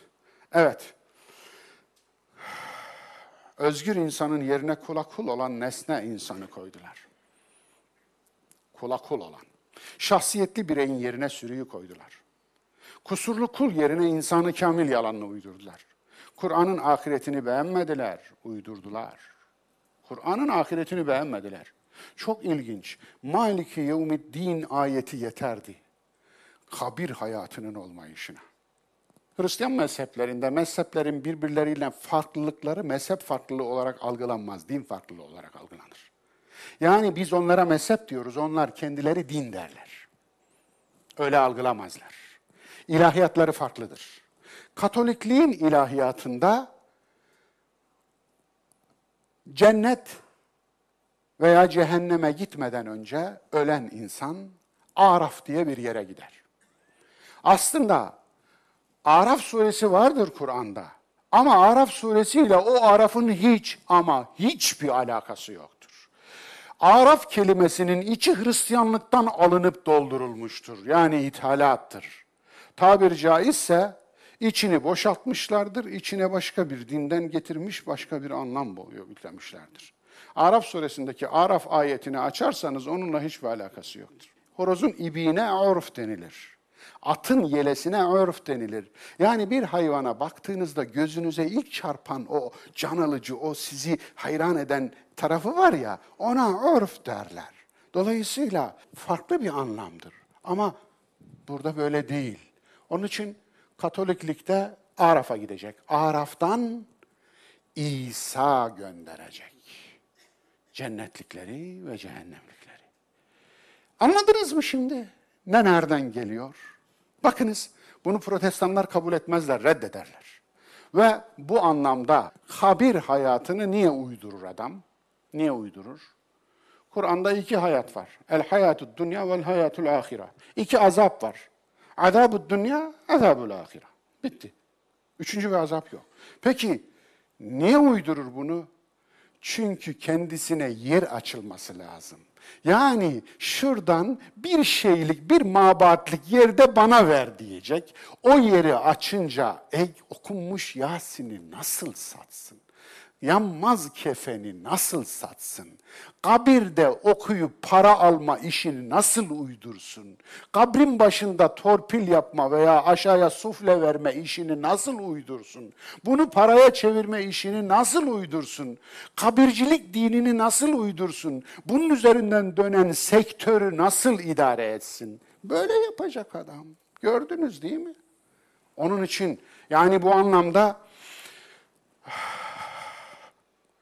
tuttuğumuz yer elimizden kalıyor. Ama sıkıştılar, onu söyleyeyim. Ciyakladılar, ciyakladılar ama köşeye sıkıştılar. Yapacak bir şey yok.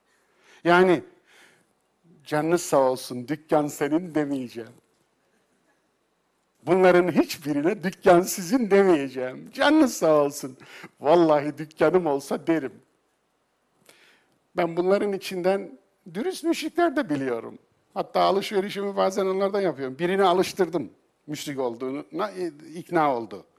Yani senin dinin farklı dedim. Aynı Allah'a inanmıyoruz. Yani sen müşriksin. Çünkü şeyhin seni kurtaracağına inanıyorsun ahirette. Dolayısıyla yani Allah'ın elinden adam alan bir şeyhe inanıyorsun. Yani bu şirktir. Sen de müşriksin. Ama dedim senin bak şu komşun beni televizyonda dinlediğini söylüyor o sahtekar. Sen dürüst bir müşriksin. Onun için ben hep senden alışveriş yapacağım. Onu alıştırdım. Efendim inşallah bir gün tevbe eder, şirkinden vazgeçer, muvahhid olur. Dua mı? Dolayısıyla bu anlamda e, Allah Resulü dürüst müşrikleri de kullanmıştı biliyorsunuz. Onlarla iş yapmıştı. İşte hicrette yol rehberi Abdullah bin Ureykıt isimli bir müşrikti. Tek bir örnek değil. İşte Mekke'nin fethinde Kabe'nin anahtarını aldı. Osman bin Talha'ya verdi, müşrikti. Henüz daha iman etmemişti. Kur'an ilkelerini beğenmediler, uydurdular. Takva yerine ruhbanlığı koydular. Ayet yerine mucizeyi koydular. Gayb ve şehadet üzerine zannı ilave ettiler. Evet, Kur'an'ın epistemolojisi yani bilgi sistemi iki ayak üzerine yaslanır, dayanır. Nedir o? Haşr suresi 23. ayet. Huvallahu lezî la ilahe illahu alimul gaybi ve şehade. Gayb, şehadet. iki ayak. Aynı insan gibi, insan anatomisi gibidir Kur'an. Kur'an bilgi sistemi. Biri gayb, biri şehadet. Gayba Allah'ın vahyi ile inanırız. Şehadete de kainat, bilgiyle. Yani şehadeti öğrenmenin yolu ilimdir. Gaybı öğrenmenin yolu vahidir. Bu kadar. Evet, bitti. Çok net, çok sade. Aslında çok sade. Görüyorsunuz. Hiç girift değil. Kim dini bu hale getirdi, böyle karmaşıklaştırdı? Efendim çok basit. Ama bunun yanına üçüncü bir protez ayak koydular. Nedir? Zan ayağı, zan dediler. Ona nas diyorlar üstüne. Hepsinin üstüne de bir ortak isim yazdılar, nas. Tam bir maymuncuk. Hırsız maymuncuk. Efendim, zan ayağı. Zan ayağının içine neyi attılar? Önce hadisleri attılar. Uydurdular attılar, uydurdular. Bir buçuk milyon hadis uydurdular. Bu bir buçuk milyonu da benim uydurduğumu diyorlar. Uyduruyorlar, uydurduklarından da haberi yok. Ebu Zür'an'ın Ahmet bin Hanbel'in kaç hadis bildiğine dair olan rivayetlerine baksınlar, gitsinler, kendilerini öğrensinler. Kendilerinden aktarıyorum, kendi kendilerinden de haberleri yok. Dolayısıyla uydurdular, onu attılar. Dahası fıkıh İçtihat. İçtihatlar yorumdur. Bir alim yorum yapar, yorum kendini bağlar, ona güvenenleri bağlar. Ama alimin yorumu 1200 yıl sonra beni de bağlasın istiyorlar. Yani Şafii benim için hataları da, sevapları da olan bir alimdir. Ama onun için bir puttur. Şafii diye bir putu var onun. Gazali benim için hatasıyla, günahıyla bir ilim adamıdır. Ama onun için bir puttur. Gazali diye bir putu var adamın. Dokunamazsın, dokunan yanar. Gazali'yi eleştirirsen yanarsın. Gazali'yi yani ya desen ki Musa adam öldürdü, çıt yok. Desen ki işte e, Davut tevbe etti, bir günah işledi, çıt yok. Desen ki efendim Yunus görevden kaçtı, Allah'ın verdiği vazifeden çıt yok. Ama desen ki Gazali'nin gözünün üstünde kaşı var, sana bir çuval pisliği boşaltıverir. Niye? Put çünkü. Putu eleştiremezsin, dokunamazsın. Onun için biz o kadar çok put yonttuk ki puthanemizde yer kalmadı yeni putlara. Onun için maalesef böyle oldu. Evet, Kur'an'ın aklı koyduğu yeri beğenmediler, Kur'an'ın ilmi koyduğu yeri beğenmediler. Akletme eleştiridir.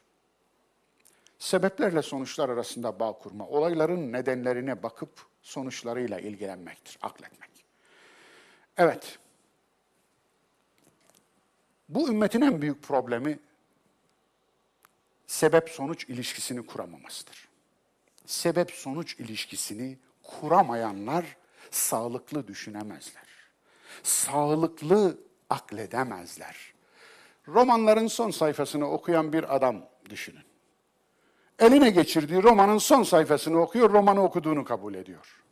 Ya da filmlerin sadece finalini izleyip filmi izlediğini düşünen, film hakkında konuşan bir adam düşünün. Film hakkında ahkam kesiyor, finalini izlemiş sadece. Roman hakkında ahkam kesiyor, son sayfasını okumuş. İnsanların son sözlerine bakarak insanın hayatı hakkında ahkam kesiyor. Bu son söz sapıklığı var ya, son nefes iman ver ya Rabbi. Ben de buna inanırdım, Allah beni affetsin. Efendim. Şuna bak, niye son nefes? Önceki nefeslerde iman olmuyor mu yani? Niye son nefes? Bu son nefes sapıklığı nereden çıktı? Meğer araştırınca Yahudilerden ve Hristiyanlardan geçtiğini gördüm. Meğer onlar da ruhban sınıfı böyle bir şey uydurmuşlar. Son nefeste ruhban sınıfına şey çıksın, yine bir kapı, yine bir para kapısı. Biliyorsunuz ruhban sınıfın eli insanların cebindedir. Onun için elini insanların cebine son nefeste sokacak ki zaten orada millet paraya pula bakmıyor biliyorsunuz. Bir doğarken bir ölürken çarpıyorlar adamı bir de evlenirken çarpıyorlar. Niye? Üçünde de sormuyorsun. Düğün yapanlar bilirler. Efendim tam çarpacak zaman. Yani pazarlık yapamıyor efendim. Adam utanıyor. Niye? Oğlana veriyor. Kız geline diyor. Efendim niye? Öldü babası öldü ya hala pazarlık yapıyor. Herife bak ya. Babası ölmüş hala pazarlık. Ahlaksız. Asıl ahlaksız sensin. Pazarlık etme değil, seni kovalamak lazım. Sen niye girdin? Onun için cenazelerinizi bunların eline bırakmayın. Ne olur bunların eline, bu soytarların eline vermeyin cenazelerinizi. Cenazelerinizi sömürmesin bu sömürgeciler. Emperyalizm budur. Emperyalizm içinizde. Din sömürücüleri sizi sömürmezse hiç kimse sömüremez. Dolayısıyla işte öyle. Sebep sonuç ilişkisi önemli. Eleştiri. Şarkın eleği yok. Ya kasnağı ya tablası var. Analitik aklın kategorik akılla imhası, putlaştırma, şeytanlaştırma, övgü, sövgü, aşk, nefret, Kur'an eleştirel aklı baş tacı eder. Kur'an'da iman eleştirisi var söyledim Bakara 93. Peygamber eleştirisi var zaten baştan sona öyle. İbadet eleştirisi var söyledim. Müminler sahabe eleştirisi var. Hucurat suresini okuyun baştan sona mümin eleştirisidir. Münafıkın suresini okuyun, baştan sona mümin eleştirisidir. Bakara suresini okuyun, baştan sona eleştiridir. Kur'an'da birçok sure eleştiridir. Onun için eleştiri suresidir aslında. Kur'an bir eleştiri kitabıdır ve öz eleştiri. Tevbe. Yunus Nebi örneği. Ya ilahe illa ente subhaneke inni kuntu minez zalimin. Bizim lök gibi bir tövbeye ihtiyacımız var. Aslı tevbedir. Artık halk tövbe diye kullanıyor. Ben de öyle kullanmaya başladım. Yoksa Kur'ani dilde aslı doğru telaffuz tevbedir. Ama dilimiz pek dönmüyor buna galiba ki ben milleti tövbeye alıştırayım demekten vazgeçtim. Ben tövbe demeye başladım. Efendim. Yani maksat hasıl olsun. Kelimeler değil efendim. Evet tövbe Yunusça bir tövbe. Ne demişti? La ilahe illa ent. Sadece sensin Allah olan. Başkasına kulluk yok. Yani sadece sensin kusursuz olan demek istedi. Görevden kaçmıştı Yunus. Peygamberlik görevinden. Peygamber olarak Allah atamıştı onu. Atandığı yerden kaçtı. İzin almadı, kaçtı. Kaçak bir köle gibi kaçtı diyor Kur'an. İz ebeka fil fülkül meşhud. Evet. Ve ne yaptı? Aslında bir mahkeme kurulsa Yunus Nebi için ve bu mahkemede dense ki Yunus'un kusurunu yüzde üzerinden tespit edin. Yunus'un kusuru gönderildiği kavmin kusuruna oranlanırsa benim için yüzde bire yüzde doksan dokuzdur. Çünkü kavim adam olmamış, ömrünü sebil etmiş Yunus Nebi. Daha ne yapsın? Ninova'ya gönderildi. Irak yakın, bugün Bağdat yakınlarında bir yerdir. Evet. Olmamış. O da lanet olsun size demiş. Adam olmazsınız ben gidiyorum demiş. Çekmiş gitmiş. Ama tevbesine bakar mısınız tevbesine? Muhteşem bir örnektir bu. La ilahe illa ente subhanek. Bu şu demektir. Allah'ım kusursuz olan sensin. Senden başka her şey kusurludur. Evet, varlık da kusurludur. Yani her şey küsürlüdür aslında. Matematikte bile küsür vardır. Öyle değil mi? Pi sayısının küsürünü bitiremezsiniz. Bir milyar rakam yazsanız. Altın oranın küsürünü bitiremezsiniz. Işık hızının küsürünü bitiremezsiniz. Yani saniyede 300 bin kilometre falan değil. Onun küsürü var. Dolayısıyla kainattaki standart matematik rakamların bile küsürü var.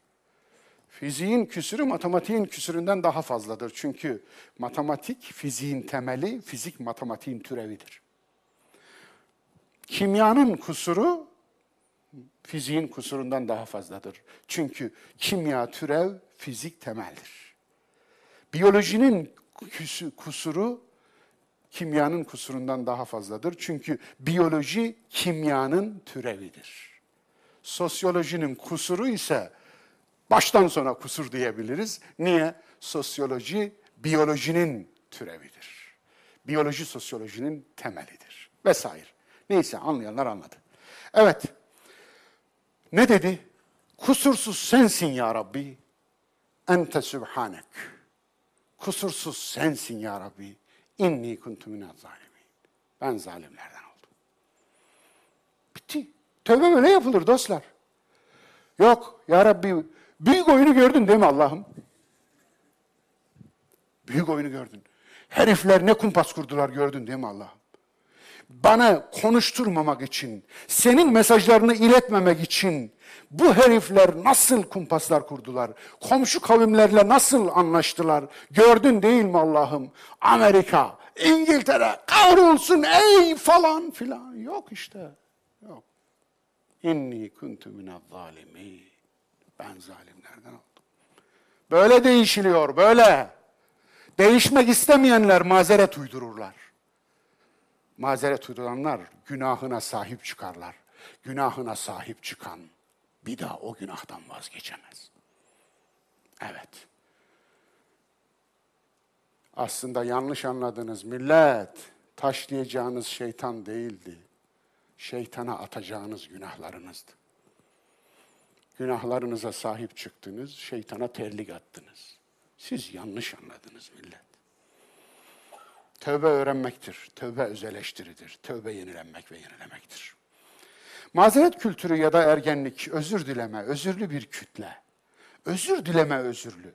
Aptallıkla yüzleşmeyince onu kutsamak. Büyük oyun, dış güçler, mevzuyu kapmak koy koyu. Geçelim. Evet. Bu derslerin amacı ne? Bu derslerin amacı belli. Parhestes yetiştirmek. Yani parestes. Ben Türkçe gibi okuyorum ama parestes diye okuyorlar.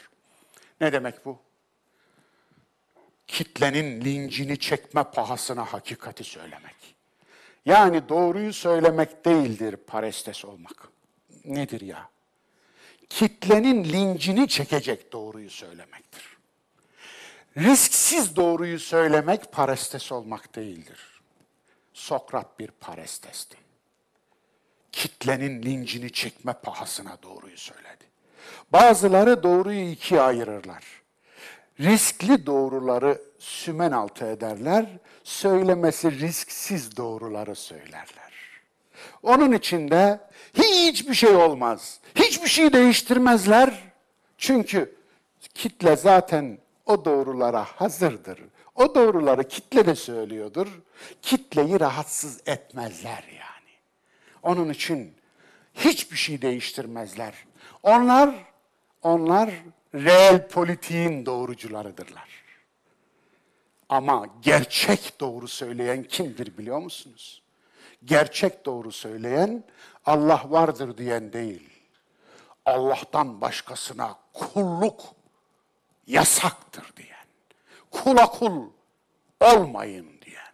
La ilahe illallah diyen. Aslında la ilahe dediğinde parhestes olur. İllallah dediğinde değil. Allah vardır. Var zaten. Müşrik de inkar etmiyor ki Allah vardır. Ama la ilahe diyebiliyor musun? Yani putların canı cehenneme diyebiliyor musun? Onu söylesen. O zaman putçular rahatsız olacaktır. Allah Resulü'nün rahatsız etmesi o yüzdendi. Sadece illallah deseydi Mekke müşrikleriyle gül gibi geçinip giderdi.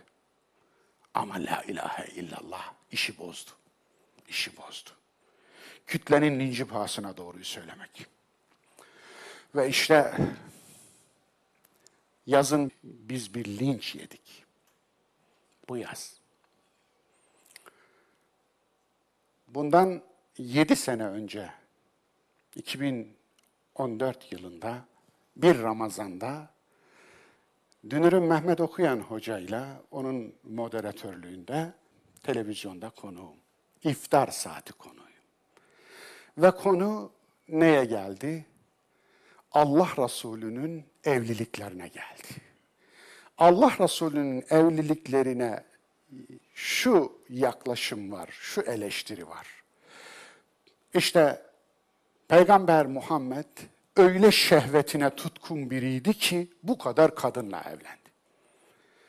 Ben de orada hayır, Allah Resulü şehvetine tutkun biri değildi. Bu ona haksızlıktır.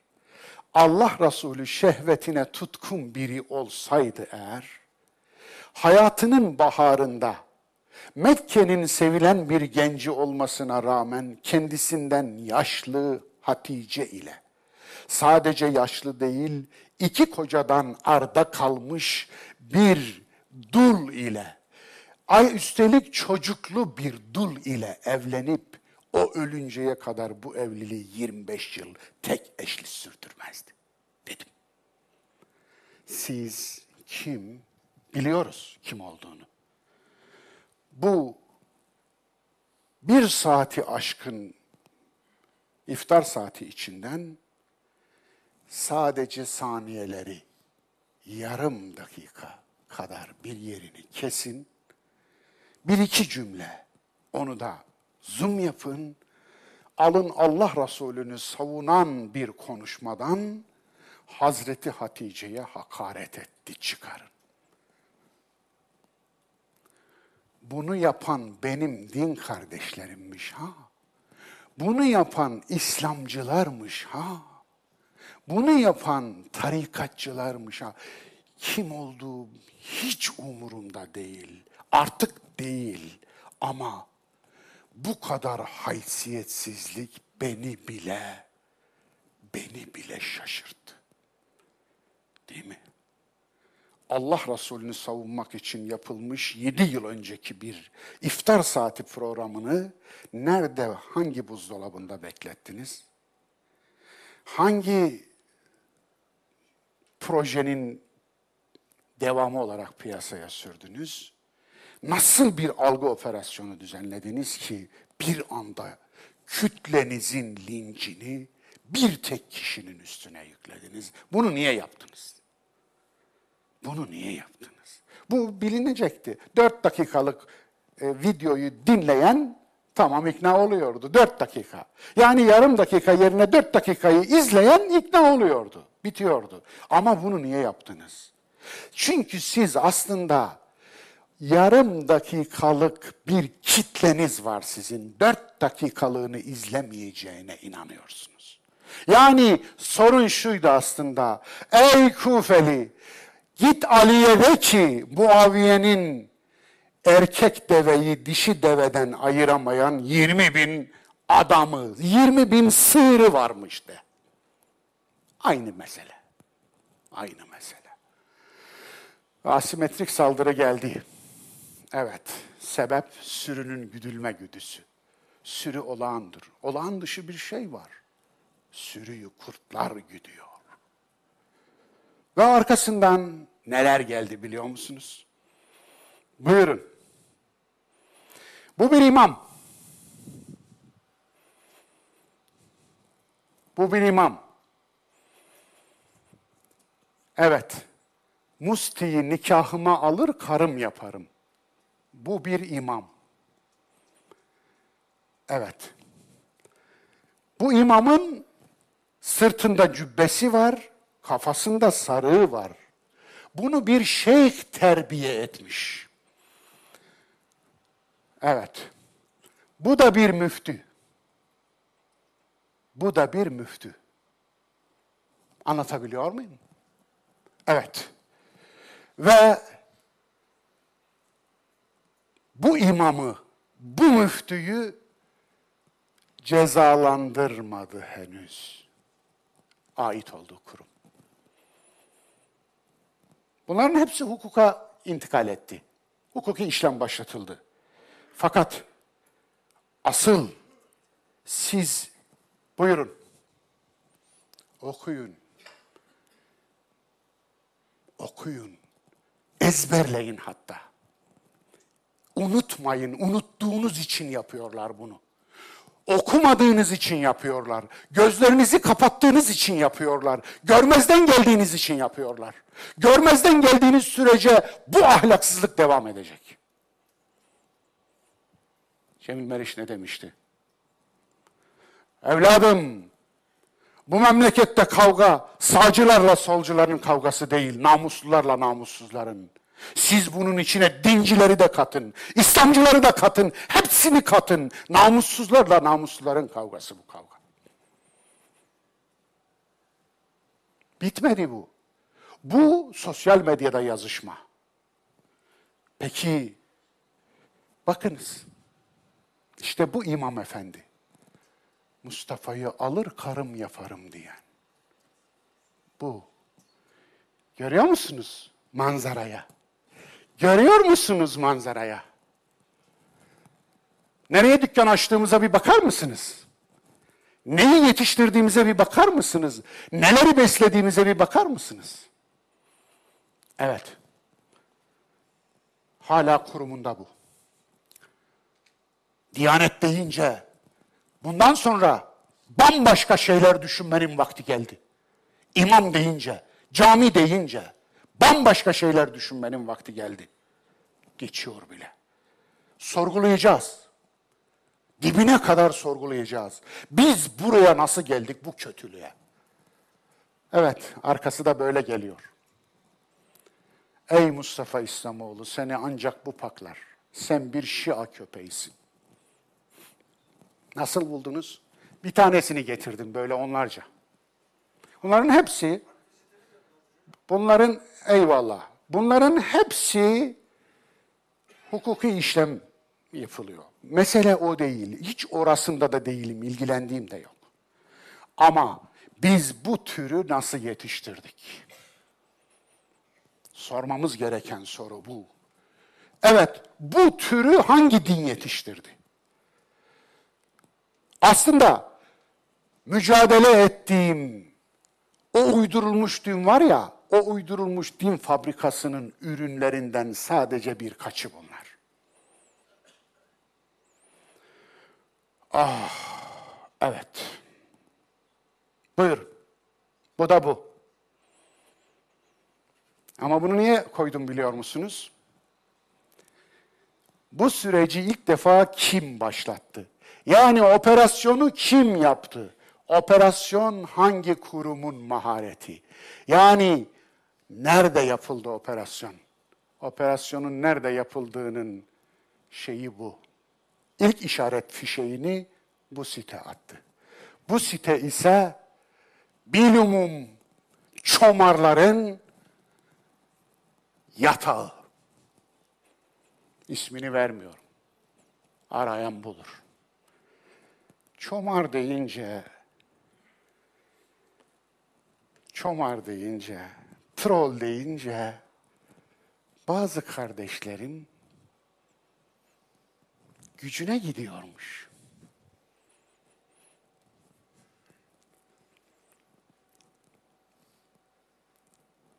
Ne yapayım ki küfür bilmiyorum. Bu konuda gerçekten yetersizim. Onun için çomar diyebiliyorum.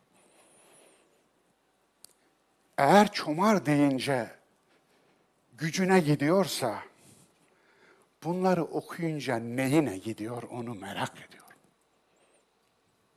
Sen bunları daha ilk okuyorsun. Ben bunları on küsür seneden beri okuyorum. Yaşıyorum. Fiilen yaşıyorum. Evet. Zalime dilsiz şeytan kesilip mazluma ayar çekenlere bir çift sözüm var.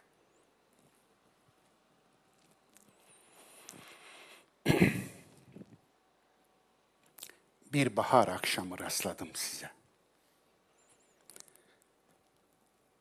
sevinçli bir telaş içindeydiniz.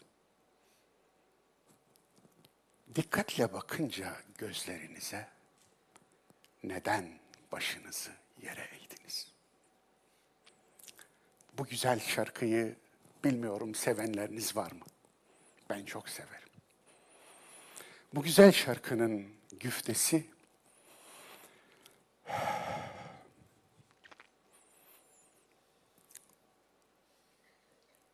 Edip Baksı'ya ait. Bir öğretmen. Bu güzel şarkının bestesi Selahattin Pınar'ın. Allah ikisinin de taksiratını affetsin, rahmet etsin.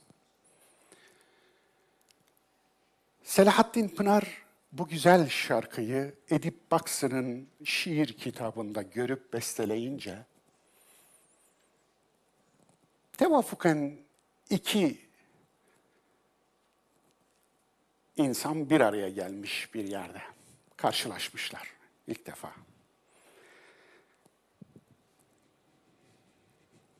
Edip Baksı'ya Edip Baksı güfte yazarı Selahattin Pınar'a dönmüş demiş ki Üstad demiş benim güftemde çok güzel olmuş. Önce tebrik ederim. Çok güzel bestelemişsin. Fakat benim güftemde ah yoktu demiş. O ahı nereden buldun? Selahattin Pınar'ın Edip Baksı'ya cevabı şu olmuş. Üstadım, müsaade buyurun da bestekarın bir ahlık hakkı olsun saygılar sunuyorum. Bir sonraki derste inşallah kaldığımız yerden gürül gürül devam edeceğiz. Moralinizi bozmayın, ensenizi karartmayın. İyi günler göreceğiz çünkü mücadele varsa, kötülükle mücadele varsa iyi günler var demektir. Allah'a emanet olun. Saygılar, sevgiler.